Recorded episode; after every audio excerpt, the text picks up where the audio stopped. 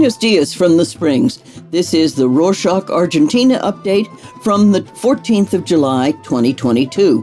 A quick summary of what's going down in Argentina. It's been a busy week for the new economy minister, Silvina Batakis. Right now, she's in the process of reshaping her team, with Trade Secretary Guillermo Hang being replaced by Martin Pollera, someone closer to the minister. She's also been talking to the press a lot, giving both popular and unpopular statements. During her first press conference, Batakis said Argentina would continue to work towards balancing its fiscal accounts, promoting positive real interest rates, and reducing energy subsidies to help ease the weight of public spending. Regarding that last point, the government will move forward with the segmentation of rates for energy subsidies. We touched on that a few weeks ago, but basically, utility billing will now come in three segments according to household income. There will be increases according to last year's wage and variation coefficient, and higher income sectors will have to pay the full cost with no subsidies. Middle and low income sectors, on the other hand, will see a hike of up to 80 and 40% respectively.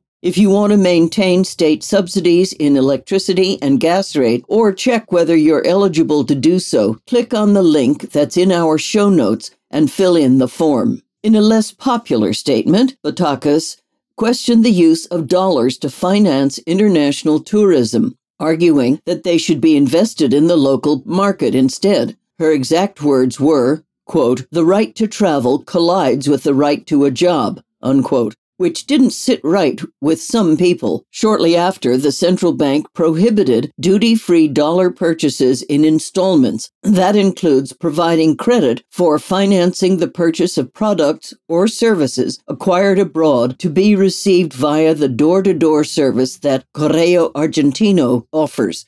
It's still possible to use the door to door service, which allows residents to receive up to 12 shipments per calendar year in order not to pay taxes, the price of the imported products must be under $50 and weigh less than 20 kilos. If the $50 limit is exceeded, you'll have to pay 50% of the value in taxes. The main difference now is that purchases made in installments are no longer authorized. On Tuesday, the 12th, Customs announced that it will be returning more than 3,000 packages to their countries of origin for breaching these conditions. Another measure that the government has taken to reduce public spending is to implement a hiring freeze on government jobs. This means that the state will not hire any new employees as of now. So, if you were in the interviewing process for a certain position or simply considering the possibility of working for the government, it might be time to look somewhere else. In other news, the lithium market continues to grow, and the Chinese battery materials giant Ganfeng Lithium Company is doubling down on its efforts to expand in Argentina. The company has plans to purchase 100% of Lithea, an Argentine subsidiary of LSC Lithium Corporation, a Canadian miner that has Salt Lake assets in Pozuelos and Pastos Grandes in the province of Salta. Right now, Argentina has the world's largest pipeline of lithium project. Rio Tinto Group and Zijin Mining Group Company are pouring more than a billion dollars into the country. Speaking of investments, Pinterest is set to expand its digital businesses in Argentina. The social network is opening its advertising program to local companies who wish to place ads within the platform, something that was only possible in a limited number of countries until recently. In Argentina, the app currently has more than 10 million monthly active users who share almost 4 million posts every day. But while people may be more connected than ever online, Argentina has lost connections to 18 cities worldwide due to an exodus of airlines. According to a study released by the Buenos Aires city government, more than 15 airlines have ceased their operations in the country over the past three years. There were 50% fewer international flights in the first four months of this year compared to the same period in 2019. Right now, only three airlines, Aerolíneas Argentinas, Flybondi, and JetSmart, offer domestic flights, compared to seven in the pre pandemic era. Naturally, the pandemic has a lot to do with this number, but so does the current economic crisis. Somewhere you may not want to travel right now, though, is the Argentine Chile border. About 200 people, both tourists and truckers, were stranded last Sunday, the 10th, by a fierce snowstorm in the Andes Mountains. Due to the freezing temperatures, about a hundred people had to be rescued near the towns of Las Cuevas and Los Penitentes in Mendoza, who had been trapped by the snow at an altitude of more than 3,000 meters. Meanwhile, paleontologists in Patagonia announced on Thursday the 7th that they had discovered a new giant carnivorous dinosaur species similar to the Tyrannosaurus rex. The new specimen was named Meraxes gigas after a fictional dragon in the Game of Thrones series and was dug up over the course of four years.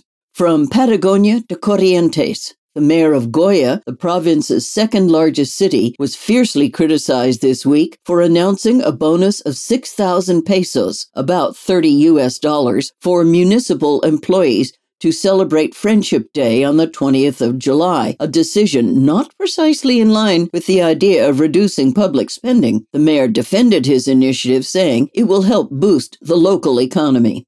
Speaking of complaints, Hundreds of protesters marched to Plaza de Mayo and Casa Rosada on Independence Day. The demonstration against the government mostly passed without incidents, although there were burning torches, a guillotine, and dolls showing members of the government as prisoners.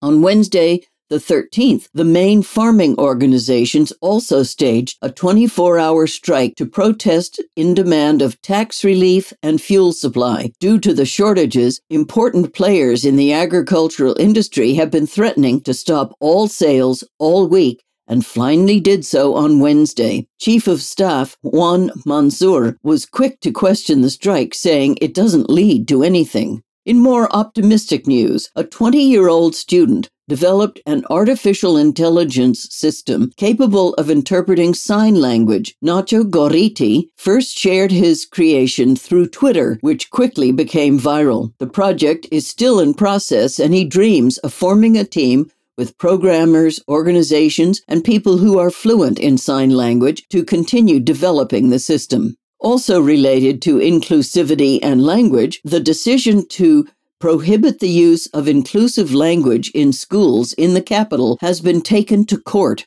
after the decision of the Ministry of Education of the city of Buenos Aires, left wing referents and representatives of the Argentine Federation of Lesbians, Gays, Bisexuals, and Trans People presented a constitutional appeal, and hearings began this week.